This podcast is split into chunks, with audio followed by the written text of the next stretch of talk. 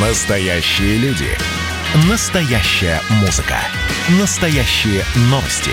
Радио «Комсомольская правда». Радио про настоящее. 97,2 FM. «Комсомольская правда» и компания «Супротек» представляют. Программа «Мой автомобиль». В МВД выступили категорически против отмены нештрафуемого превышения скорости на 20 км в час и ужесточения штрафов за такое нарушение. Доброе утро всем. Я Дмитрий Делинский. У нас на связи Андрей Лекосипов, редактор портала Осипов.про. Парни, здрасте. Доброе утро. Доброе утро. Так, для начала, координаты наши во времени и пространстве 8 800 200 ровно 9702, телефон прямого эфира 8 967 200 ровно 9702, это номер, по которому мы принимаем сообщения в WhatsApp и Viber, и, собственно, вопрос к вам, уважаемые автомобилисты и пешеходы, правы в МВД? Или через пару лет, когда власти затеют очередную реформу административного кодекса, выяснится, что господин Колокольцев, министр внутренних дел такой, махровый популист.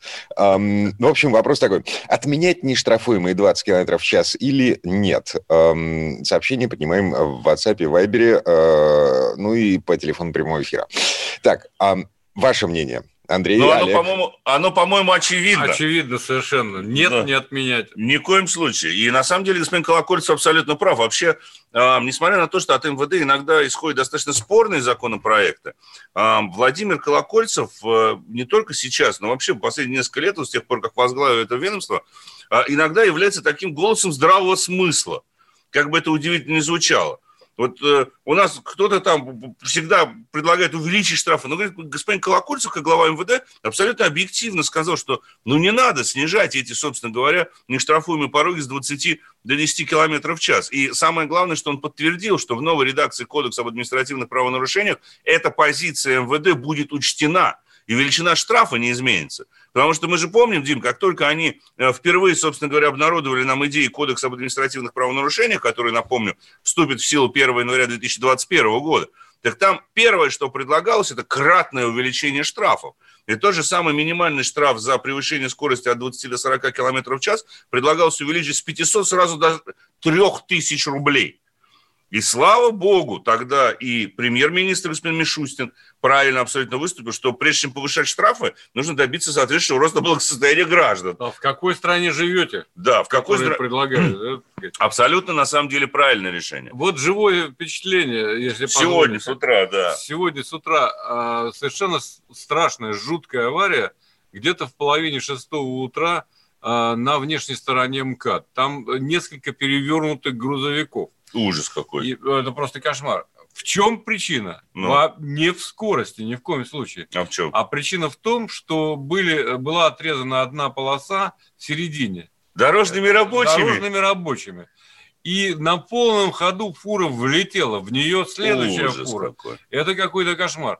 Их, конечно, оттащили на обочину, но проезд вместо 6 полос по одной. По двум полосам. Одна справа, другая слева. Там погибших нет. В общем, я не смог увидеть. Ужас. Это надо прочитать.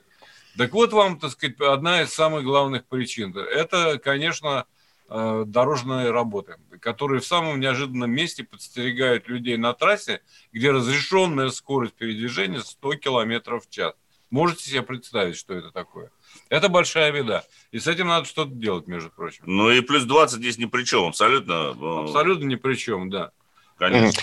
Слушайте, да, там была еще одна мысль господина Колокольцева, которую мы немножко забыли.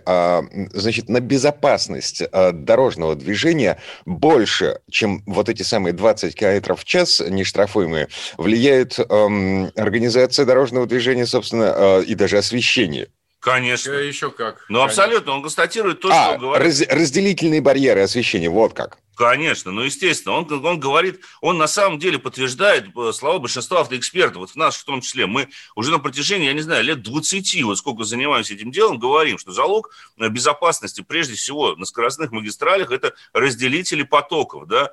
Залог безопасности – это отсутствие нерегулируемых пешеходных переходов на многополосных магистралях. Вот. И освещение, конечно же. Это вносит куда больший вклад в безопасность дорожного движения, нежели жесточайшие штрафы за превышение скорости, нежели снижение скоростных лимитов и нежели отмена тех самых плюс 20 км в час. Более того, я бы на самом деле даже увеличил сейчас скорость на многих магистралях, потому что, дело даже не в том, что начали массово присылать штрафы за среднюю скорость движения, а дело в том, что дороги потенциально к этому готовы. И уже установлено и подтверждено, в том числе некоторыми испытаниями того же самого МВД, что когда человек едет с комфортной для него скоростью, он больше собирается, он больше, скажем так, сосредоточен на управлении автомобилем, нежели в тех случаях, когда он едет по пустой дороге, просто стараясь соблюсти ограничение скорости, выставляя, к примеру, тот же самый круиз-контроль. Потому что в таких случаях человек начинает невольно расслабляться. А когда мы не думаем о превышении скорости, когда мы знаем, что та скорость, с которой мы можем двигаться, с которой позволяет, в общем-то, дорога, держит нас, что называется, в тонусе, вот тогда наступает как раз-таки та самая безопасность движения. Да, Андрей, да. Вот еще одно замечание. Значит, при том, что надо увеличивать скорости на оборудованных магистралях, надо запретить категорически всякие дорожные ремонтные работы. Да, вот это бред. Местах. Надо посмотреть, как это делается в Германии. Конечно. Я сегодня еду и смотрю. Соблюдайте скоростной режим, там призывают. Поменяйте резину. Это замечательные плакаты на МКАДе висят. Но ни слова о том, что впереди через 1 километр дорожные работы посередине этой магистрали. Конечно. Но это никуда не годится. Зачем это поставили информационное табло, возникает резонный вопрос. Как будто как издевательство. Стоит машина ЦОДД справа. С камерой, конечно. Конечно. И есть знак еще, небось, рядом. Вот. И им по барабану то, что там происходит в реальности на дороге. И страшная авария. Причем вот говорим же об этом из года в год. Каждый год у нас случаются жуткие дорожно-транспортные происшествия с участием дорожников или с участием какого-нибудь заглохшего в правом или в среднем ряду КАМАЗа. Без опознавательных знаков. В него бьются, люди гибнут. Нет, мы все говорим. Так же, как мы говорили уже, как бьются и в тех, кто ожидает... Конечно, оформление. Это это уже следующая тема, да. Мы обязательно затронем, но они потому что связаны на самом деле, Дим. Вот, казалось бы, безопасность – это некий комплекс, который должен быть реализован в нашем дорожном движении, в наших дорогах. Безопасность нельзя рассматривать отдельно, и в правилах даже нельзя рассматривать отдельно, применительно только к одному конкретному водителю или какой-то конкретной дороге или какому-то населенному пункту. Безопасность должна развиваться в комплексе. Водители должны становиться лучше, они должны лучше управлять своим автомобилем, у них должно быть, меньше раздражающих факторов, не должно быть, конечно же, внезапно возникающих ниоткуда дорожных рабочих препятствий, бетонные блоки, которые у нас могут валяться на дороге, никто не следит, пока в него кто-нибудь не впишется. Разметка, которая ведет в эти бетонные блоки. Конечно. И, конечно же, и оформление дорожно-транспортных происшествий. Даже когда ради мелкой аварии люди стоят где-нибудь в середине многополосной магистрали, понятное дело, что вероятность возникновения там повторного ДТП увеличивается в разы. Я вам скажу больше. Современные автомобили, особенно началось с премиум-класса где-то, наверное, года 4, 5, может быть, лет 5 назад, сейчас это переходит уже и в массовые автомобили, оборудуется система предотвращения от повторного столкновения. То есть, если машина попадает в аварию, вне зависимости ни от чего, автоматически активируются тормоза, автоматически активируется аварийная сигнализация. И если это продвинутый автомобиль, то он позволит вам продолжить движение вплоть до обочины этой дороги. И больше после этого не поедет. Это называется система предотвращения от вторичного наезда, скажем так, на этот автомобиль. То есть даже автопроизводители пытаются уже хоть как-то минимизировать этот риск повторной аварии после первого дорожно-транспортного происшествия. Слушайте, мы до сих пор... Да, давайте напомним, собственно, из-за чего сыр-бор, потому что, прямо сейчас в правилах черным по белому написано, что если ты покидаешь место ДТП, даже отъезжаешь на обочину, то ты правонарушитель. Вот, там заставление места ДТП до 15 суток ареста и, по-моему, до 1,5 лет лишения прав. Собственно, поэтому люди, поцеловавшись, поцарапавшись, даже на скоростной магистрали, стоят и упорно ждут автоинспекторов, даже если у них там есть возможность оформить европротокол, потому что оставление места ДТП – это риск лишиться прав и риск лишиться компенсации по ОСАГО. Значит, в МВД говорят, что для того, чтобы поменять правила дорожного движения, в этой их части нужны веские обоснования. И сейчас, специально обученные люди ковыряют статистику. В течение недели они должны показать Министерству внутренних дел, что проблема настолько серьезна, что нужно поменять правила дорожного движения. В связи с этим вопрос. А как за границей, как в цивилизованной Европе, например? Ты можешь отъехать на обочину, если ты с кем-то поцеловался? Вот вы знаете, я при этом хочу и Андрею тоже, и всем задать вопрос. А вот оформление европротокола, представьте себе, посередине дороги люди выходят и начинают фотографировать место, то есть ДТП. Вот, ДТП. И в них врезается, так сказать, очередной какой-нибудь, так сказать, невнимательный водитель. И по поводу мотивации, пожалуйста. Вот тоже, кстати говоря, проблема. Замглавы Центра Организации Дорожного Движения Москвы Александр Евсин по своим собственным департаментам, у них уже есть статистика. Как вы считаете, вот 36 человек, которые погибли в 2020 году из-за наезда на стоящую машину, это достаточная мотивация для того, чтобы мы съезжали все-таки на обочину при оформлении ДТП? Разрешить это делать? 235 ДТП произошло. 36 человек погибло. 40% вторичной аварии происходит на дорогах, где более 4 полос. По-моему, это достаточная мотивация для того, чтобы все-таки пересмотреть правила оформления дорожно-транспортных происшествий. Нас, конечно, при этом очень сильно держат на поводке, на удавке страховые компании. Конечно. Без всякого сомнения. Конечно. Потому что и вообще вот эта глупость, надо все зафотографировать именно на месте. Зафиксировать, мы вам не верим. Зафиксировать и так далее. А пока ты фиксируешь, пока ты снимаешь... там, тебя могут убить телефон, просто и все. Ты можешь элементарно погибнуть. Как бы это жестоко ни звучало. Вот с этим надо делать, что это следующий шаг. Так, давайте вернемся к этой теме через пару минут. Андрей Лекосипов у нас на связи. Это радио «Комсомольская правда». Мы говорим про автомобили. Программа «Мой автомобиль». Георгий Бофт. Политолог, журналист, магистр Колумбийского университета, обладатель премии «Золотое перо России» и ведущий радио «Комсомольская правда». Авторскую программу Георгия Георгиевича «Бофт знает». Слушайте каждый четверг в 17:00 по московскому времени. А что такое деньги по сравнению с большой геополитикой? Мы денег тут не считаем. «Комсомольская правда» и компания «Супротек» представляют. Программа «Мой автомобиль». 235 ДТП из-за наезда на стоящую машину произошло в Москве, только в одной Москве, с начала этого года. В этих авариях погибли 36 человек, и около 40% таких наездов – это вторичные аварии, когда из-за мелкого ДТП машины стоят в одной из полос, перекрывают ее, или в двух полосах, неважно, вот, и в них врезается третья. Таким образом, мелкая авария превращается в аварию с пострадавшими или даже с погибшими.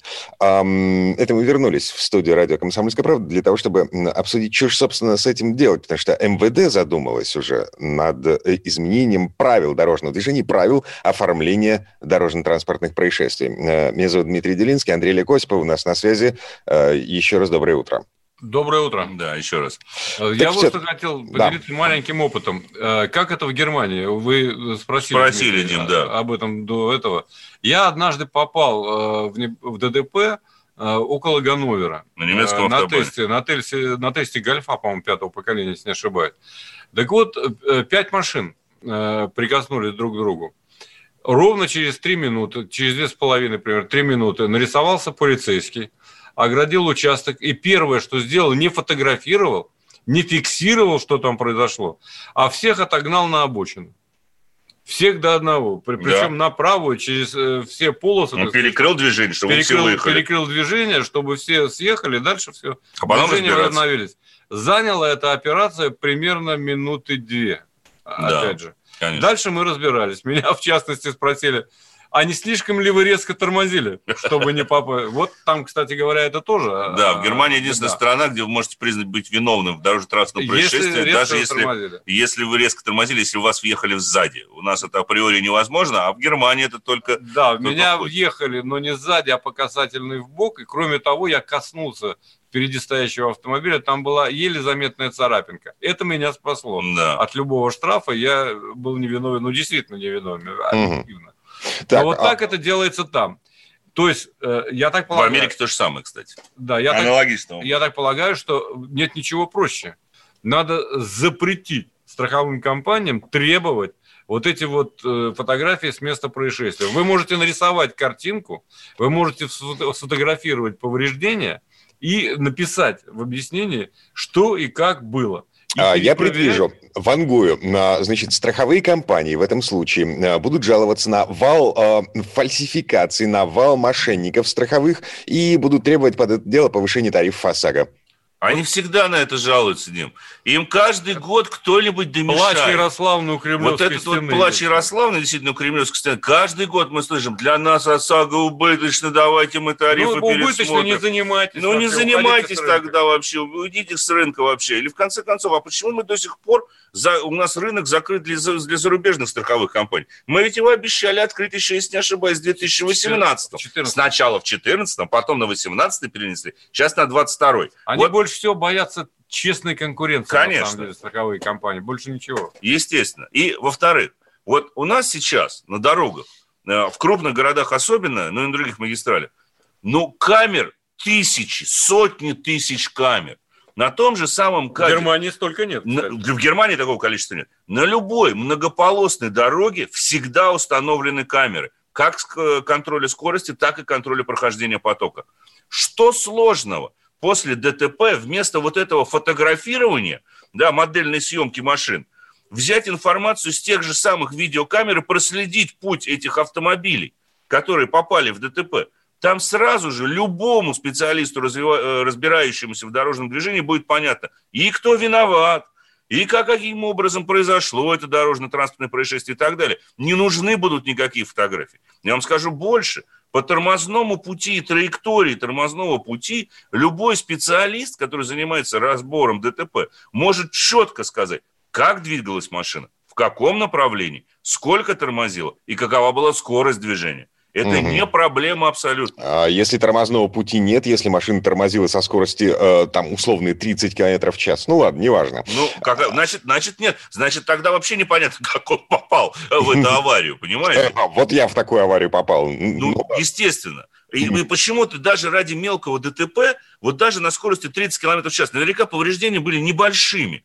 Но ты наверняка был вынужден стоять в месте, где-то случилось. Я сотрудников ГИБДД, 2,5 часа ждал сотрудников ГИБДД из-за мелкой аварии стоимостью в 25 тысяч рублей. Вот. Я в прошлом году ждал 6 часов.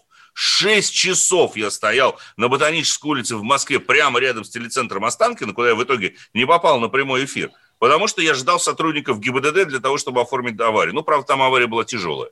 Знаешь, ну, относительно две машины. Там, вот, так, ну смотри. Да, мы сейчас говорим о том, что, значит, гаишников должно быть что? Больше, для того, чтобы они быстрее реагировали на вызов. Не связаны эти вещи абсолютно. Абсолютно. Должны быть правила, которые позволяют людям не рисковать на дороге. С собой, прежде всего. При оформлении... вот этих вот, ну, скажем так, каких-то нюансов страховых. Хорошо.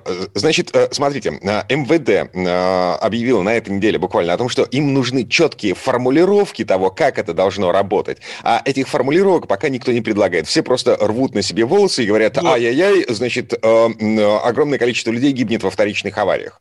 Правильно, совершенно справедливо говорит МВД в данном случае. И мне кажется, а самим что... подумать не судьба, что ли? Нет, мешает этому всему, разумеется, страховщики. Да. Страховщики. Мешают только они, больше никто. Потому что любой эксперт, с которым вы поговорите, прекрасно осведомлен, как и что надо сделать.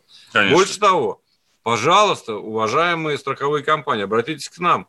Мы напишем вам эти формулировки. Нет, ну ты что, сейчас они будут к каким-то журналюгам, экспертам обращаться. Они же сами главнее всех. Можно написать так, что невозможно будет толковать двояко.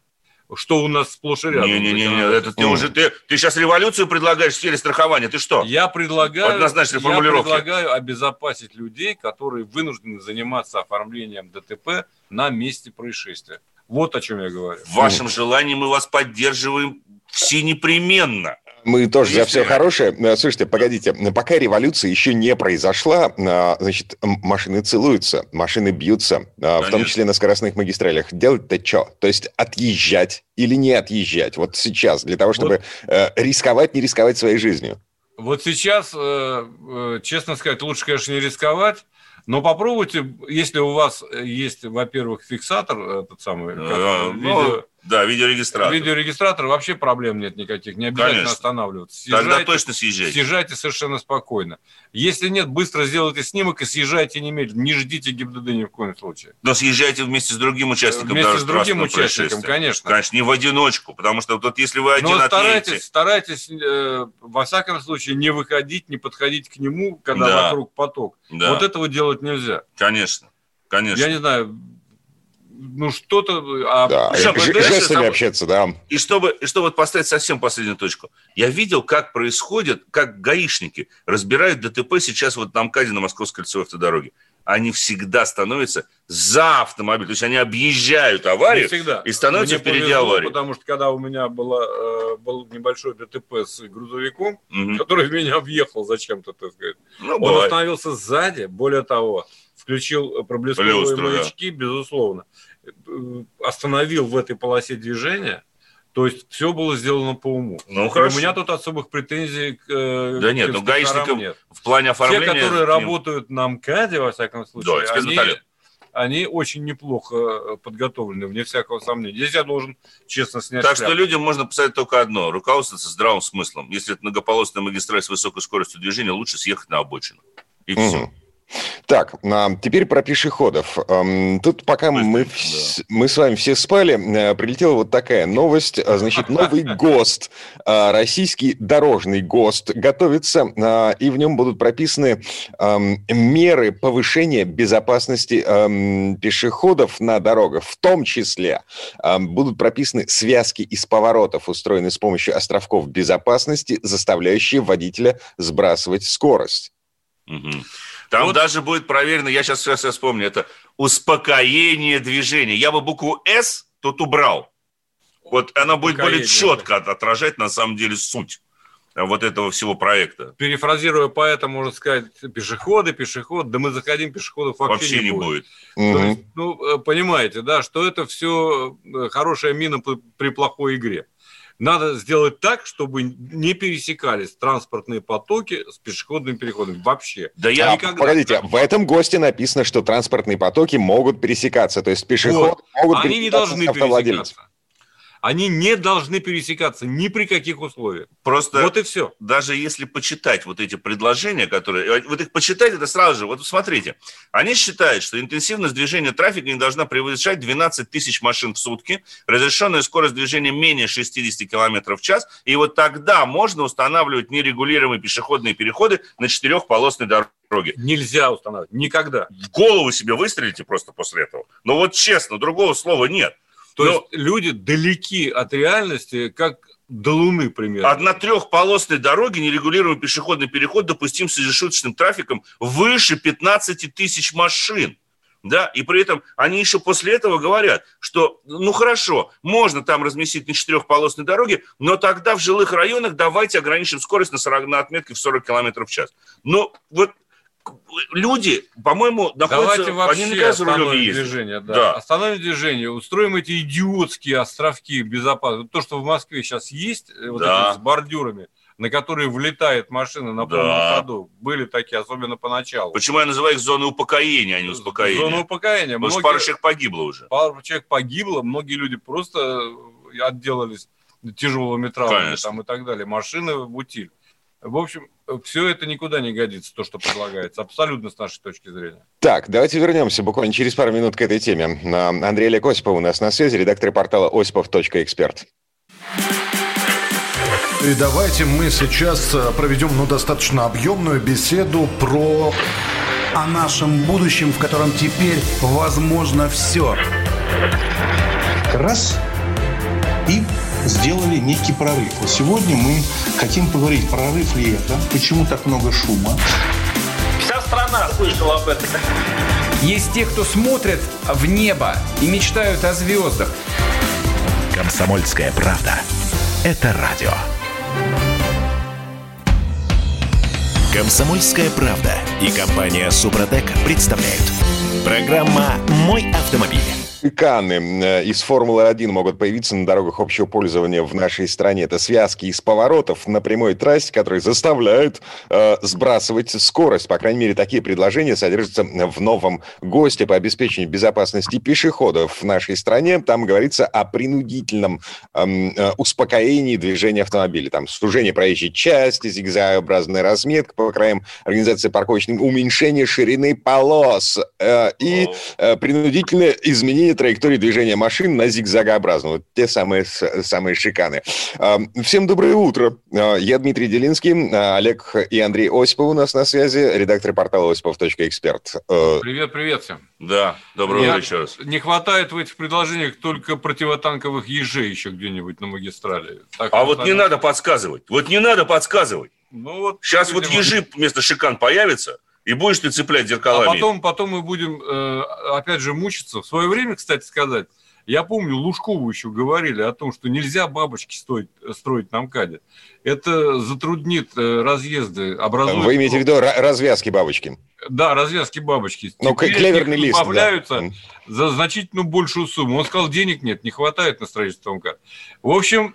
А на бордюры у него хватает, да? Одна вот такая же аналогичная, с моей точки зрения, история с этим успокоением. Настаиваю на этом. Вместо, чтобы развести, опять же, пассажиров, пешеходов, вернее... Людей с машинами, мы придумываем какие-то островки безопасности, какие-то... Может быть, островки и нужны там, где человек не успевает перебежать, потому что светофор по-идиотски настроен. Нет, правильно коммерсант озаглавил статью «Зигзаг удачи». Да, это он очень хорошо отражает суть. Короче говоря, вот это вот, опять же, не хотела бы, какая-то вот такая имитация заботы в отсутствии реальных возможностей что-то изменить. Или нежелание что-то изменить и затратить деньги на это. Хотя, если на общественные туалеты 85 миллиардов рублей выделено, 95, по-моему, в Москве, так можно было уже без этого обойтись, без шикан, но зато с подземными переходами. А самое главное, что под эту дуду пешеходных переходов всегда появляются суперэксперты, которые... туалеты нужны, между прочим. Туалеты нужны однозначно, в том числе вот для таких экспертов, которые тут же начинают говорить, что авторы, вот я цитирую, авторы этой инициативы стандарты не учитывают, что при ограничении скорости в 60 км в час водители или диски эдакие по факту едут в 80 из-за нештрафуемого порога. И опять начинается вот это колесо, что надо плюс 20 отменять. Вот когда это все прочитаешь, то приходишь к мысли, желательно избавиться не только от пешеходов, но и от водителей. Всех? Да, и тогда будет тише гладь, и Божья благодать. У меня есть другое предложение, но озвучивать не буду. И мне кажется, достаточно. От кого стоит избавиться, чтобы все было проще, но мы не будем об этом говорить, конечно же, а перейдем исключительно предлагают Дима к автомобилям, потому что уже, по-моему... 8-800-200-97-02, телефон прямого эфира, 8-967-200-97-02, сообщение в WhatsApp и Viber мы принимаем.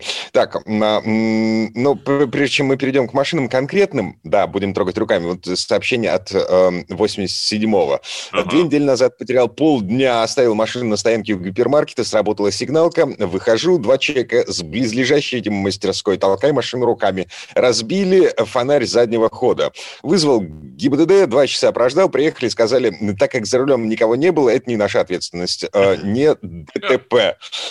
Позвонил в городской отдел полиции, еще 2 часа ждал участкового. За это время чудики ушли, машины, которые толкались с белорусским номером. Участковый сказал, случай под страховку не попадает, а с иностранным номером вообще проблематично. В общем, составлено заявление, оформлен протокол на причинение ущерба. Участковый говорит, что рассмотрение до месяца. Ну вот, собственно, такая история. Причем, вы знаете, что самое интересное? Конечно, вот в этой истории полицию можно обвинить в нерасторопности, в перекидывании из одного ведомства в другое, но корень-то проблемы получается в страховой компании, что человек в любом случае 4 часа он из одного ведомства в другое, значит, бегал, кто ему оформит, какую бумажку даст, и он все равно сам купил этот фонарь, потому что никакого возмещения не получил. Хотя справка о том, что он не верблюд, у него была. Наверняка имелось в наличии. Ну, короче говоря, это, конечно, омерзительное отношение к клиенту. Конечно. Практически всех российских страховых компаний. Вот и все. Погодите, но это наше если человек... мнение, я понимаю.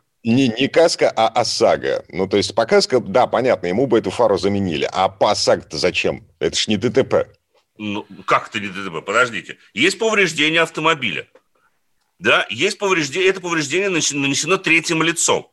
Соответственно, это дорожно-транспортное происшествие. У которого нет полиса ОСАГО. Если пацан на скейте въедет в вашу машину, которая припаркована, это будет ДТП.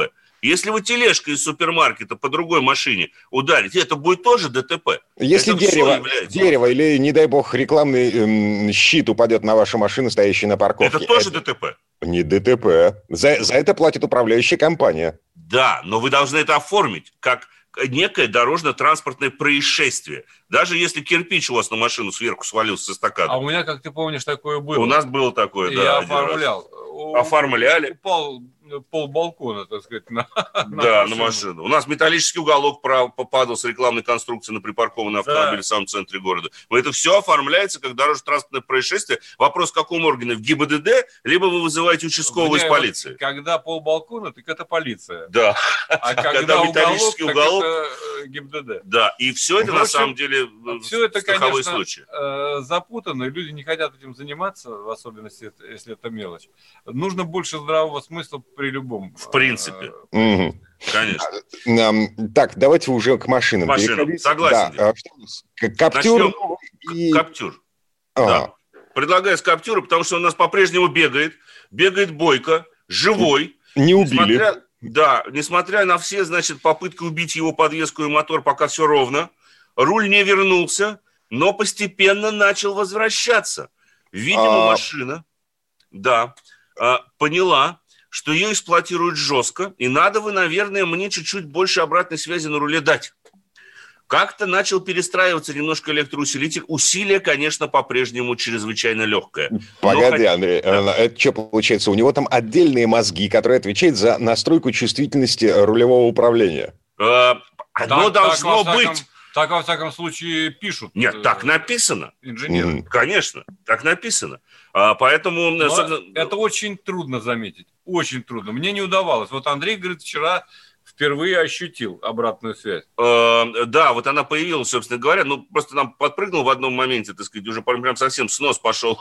Немножко скольжение появилось. И появилось что какое-то ощущение. С этим рулевым электроусилителем любовь невзаимная у нас получается, так сказать, пока.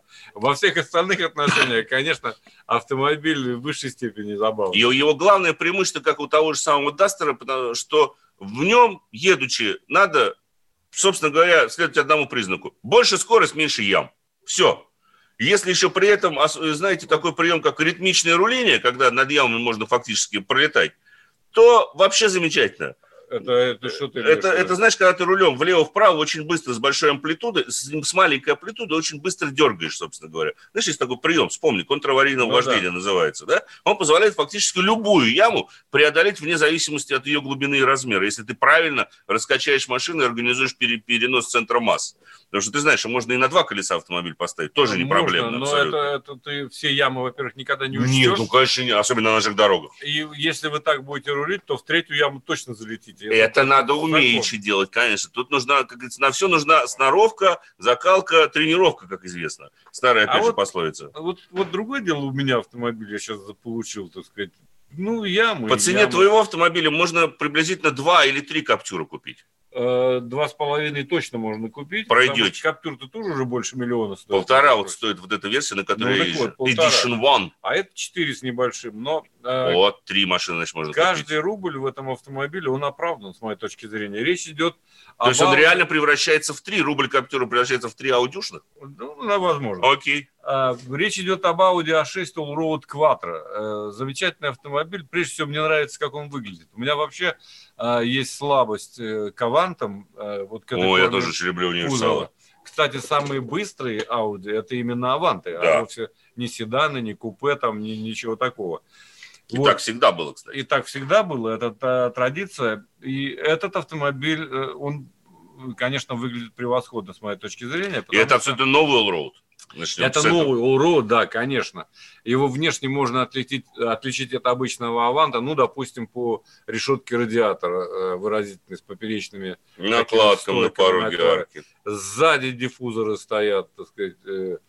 Более того, там специальные накладки, они могут быть разного цвета, в зависимости от того, какой вы выберете. которые предохраняют его от мелких царапин, сколов и так далее. Правда, если раньше они были матовыми, то сейчас они могут быть глянцевыми. Могут быть цвет кузова. Налет, да, цвет кузова. Как угодно.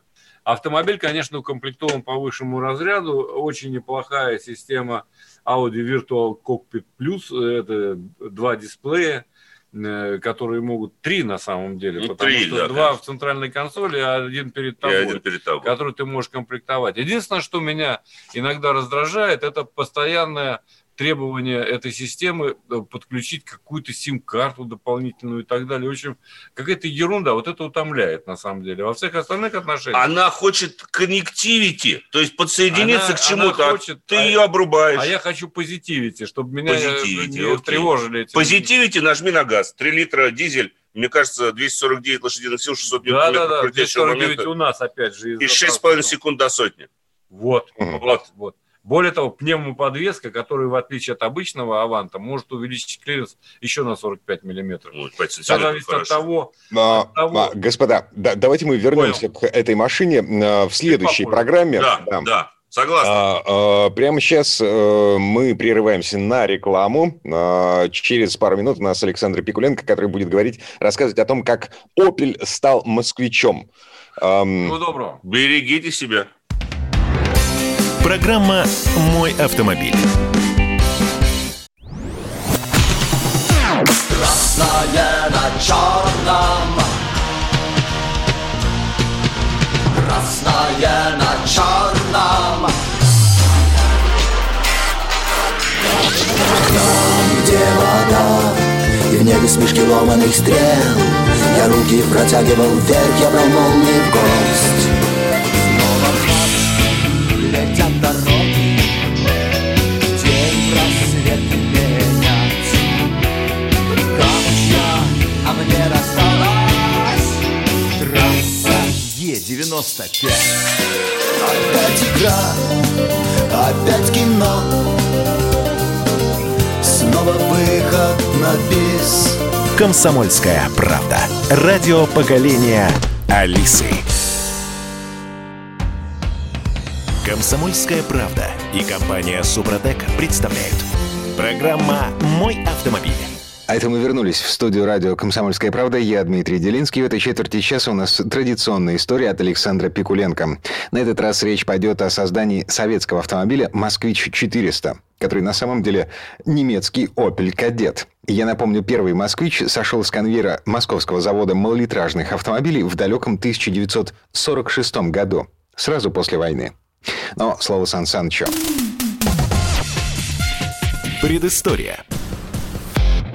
Задорно смеясь, дети наперегонки неслись к мрачному исполинскому монументу. Еще минута, и они карабкались на высеченную из красного песчаника огромную фигуру Фридриха Барбароссы, грозного короля древних германцев. Самый смелый норовил забраться Барбароссе в каменную корону. Детишкам пересказали легенду, как Барбаросса спит глубоким сном в каменных чертогах под горой Ивгейзер, усевшись на троне из слоновой кости и опершись на мраморный стол, сквозь который проросла его длинная рыжая борода. И спать ему, пока германцы вновь не объединятся в единую нацию. Детишки было притихли, но тут Сергей Павлович Королёв вскрикнул: «Айда, разбудим Барбароссу!» Пастораль Тюрингии, дети, скачущие верхом на статуе Барбароссы, умилённые лица родителей, его единомышленников и верных товарищей. Все это казалось будущему отцу советской космонавтики Королёву не менее призрачным, чем замшелые басни о германских королях. Он здесь, в поверженной Германии, в новенькой форме с погонами подполковника, рядом жена и дочь. В кармане кителя лежат ключи от невероятной роскоши его собственной «Опель Олимпии». Квартировал Королёв в Берлине, а ездить приходилось по всей Германии. И, конечно, ему полагался автомобиль. В Сергее Павловиче проснулся водительский азарт. Он словно наверстывал упущенное за 7 лет следствие, тюрьмы и лагерей. Королёв забирался на своей «Олимпии» в самые глухие закоулки Альпийской крепости, секретного оборонительного района в горах, куда гитлеровцы, по некоторым данным, свезли массу научных секретов. Они, взрослые, много пережившие мужчины, вдруг почувствовали себя следопытами из приключенческих романов Фенемора Купера. А вскоре было образовано Управление по изучению достижений науки и техники Германии. Советское правительство интересовали не только ракетные и атомные секреты, поверженные Германии. Представительство 63 министерств и ведомств СССР в составе 200 с лишним конструкторских бюро обобщало и использовало богатейший опыт самой развитой промышленной державы Европы. Достижения в области автомобилестроения тоже представляли немалый интерес. И в Германии действовало 11 автомобильных конструкторских бюро. Наряду с советскими инженерами в них работали и немцы. Те, кого не успели переманить наши вчерашние союзники по антигитлеровской коалиции. Надо сказать, работали немцы охотно. В разоренной и оголодавшей стране им выдавали просто сказочный паёк. Он назывался пайком первой категории. На 2 недели первоклассный немецкий специалист получал 60 яиц, 2 с лишним килограмма масла, 6 килограммов мяса, а также растительное масло, муку, сигареты и неограниченное количество хлеба. Кроме того, немцам выплачивалась заработная плата. Одной из работ было создание малолитражного автомобиля для московского завода имени Коммунистического интернационала. Эта история брала начало еще до войны. Сталин забраковал самостоятельный проект завода. Инженеры не знали, что Сталину приглянулся Opel Kadett. На таком разъезжал начальник его охраны генерал Власик. Виновных в ошибке наказали. И вот теперь предстояло в точности, как приказал великий вождь, скопировать немецкую малолитражку. Надо сказать, Opel Kadett заслуживал этого. Это была 2-я по счету модель «Опеля», получившая несущий кузов. Мотор с рабочим объемом 1,1 литр, 23 лошадиных силы, снаряженная масса 757 килограммов. А полюбившийся вождю народов облик кадета – работа одаренного американского стилиста Фрэнка Херши. Никто не мог ослушаться вождя. По праву победителей Советский Союз мог не только копировать, но и полностью заимствовать оборудование для выпуска приглянувшейся техники. И в Рюссельсхайм отправилась делегация из 4 ответственных работников во главе с Олегом Владимировичем Дыбовым. Тонкость поручения заключалась в том, что формально завод в Рюссельсхайме принадлежал союзнической корпорации General Motors. И хотя в 1942 году глава General Motors Альфред Слоун заявил во всеуслышание, вынужден сообщить, что отныне владельцем нашего германского филиала является мистер Гитлер, но, каких бы заявлений ни прозвучало, умыкнуть целый завод из-под носа у союзников. Словом, делегация везла с собой чемодан, туго набитый долларами. Начальник американской оккупационной администрации генерал Люциус Клей звучно хлопнул по столу. «Какие деньги? Мы же союзники. Забирайте, что хотите». Забирать, по правде, было почти нечего. Союзническая авиация здорово бомбила завод. Большая часть производственной линии модели Opel Kadett пребывала в руинах. И все же увезли, что попалось на глаза, что могло представлять хоть какой-то интерес. А приказы Государственного комитета обороны, понимая самого Сталина, никто не отменял. Как быть? Вот тогда-то за копирование Opel Kadett взялись совместные германо-советские конструкторские бюро. Сроки были жесточайшие. К 1 мая вынь да положь. Кстати, название «Москвич» в приказе прозвучало впервые. Его предложил Дыбов. До этого машину продолжали по старинке именовать «Кимом». Денег не жалели, был бы результат. Впрочем, вряд ли можно было разыскать в Европе более компетентных специалистов. Копированием кузова Opel Kadett и изготовлением штампового инструмента занялась мастерская СМ из города Шварценберг. Мастерская эта выполняла подобные поручения для Фердинанда Порше, для его легендарного «Жука». Шварценберг – уютный городок в 15 километрах от Дрездена. Здесь живут трудолюбивые и очень дисциплинированные люди. Удивительное дело, в мае 1945-го здесь образовался своего рода вакуум власти.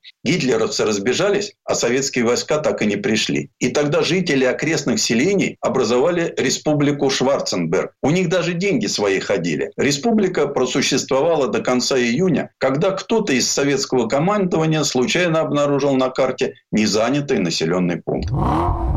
Словом, получилось так, что немцы помогли советским инженерам заново сконструировать Opel Kadett, а сам завод Opel никак в этом не участвовал. Более того, инженеры разработали несколько модификаций, коих, собственно, у Opel в программе и не числилось. Фургон, универсал, длиннобазные такси, 4-дверный кабриолет. Сталин остановил выбор на 4-дверном седане и 4-дверном кабриолете. Остальное, по мнению вождя, для послевоенной поры было уже излишеством. «Москвич» пошел в производство. «Опель» уже ничего не оставалось, как возобновить выпуск довоенных моделей «Олимпия» и «Капитан». Впоследствии, кстати, работники московского завода малолитражных автомобилей часто спорили, не лучше бы вывести из Германии «Олимпию». Вроде и похожа на «Кадет», но имела куда более современный верхнеклапанный двигатель. А у «Кадета» нижнеклапанный. Архаика. Сколько потом с «Москвичом» мучились, когда модернизировали. А все Дыбов не проявил настойчивости, когда обсуждал со Сталином образцы для копирования. Эх, легко потомкам судить их. Тех, кто представал перед колючим взором отца народов и подписывался под решениями, отвечать за которые приходилось по всей строгости. Предыстория. Сан Саныч, спасибо. Это был Александр Пикуленко, летописец мировой автомобильной индустрии. Ну, у меня на этом все на сегодня. Дмитрий Делинский, радио «Комсомольская правда». Берегите себя. Программа «Мой автомобиль».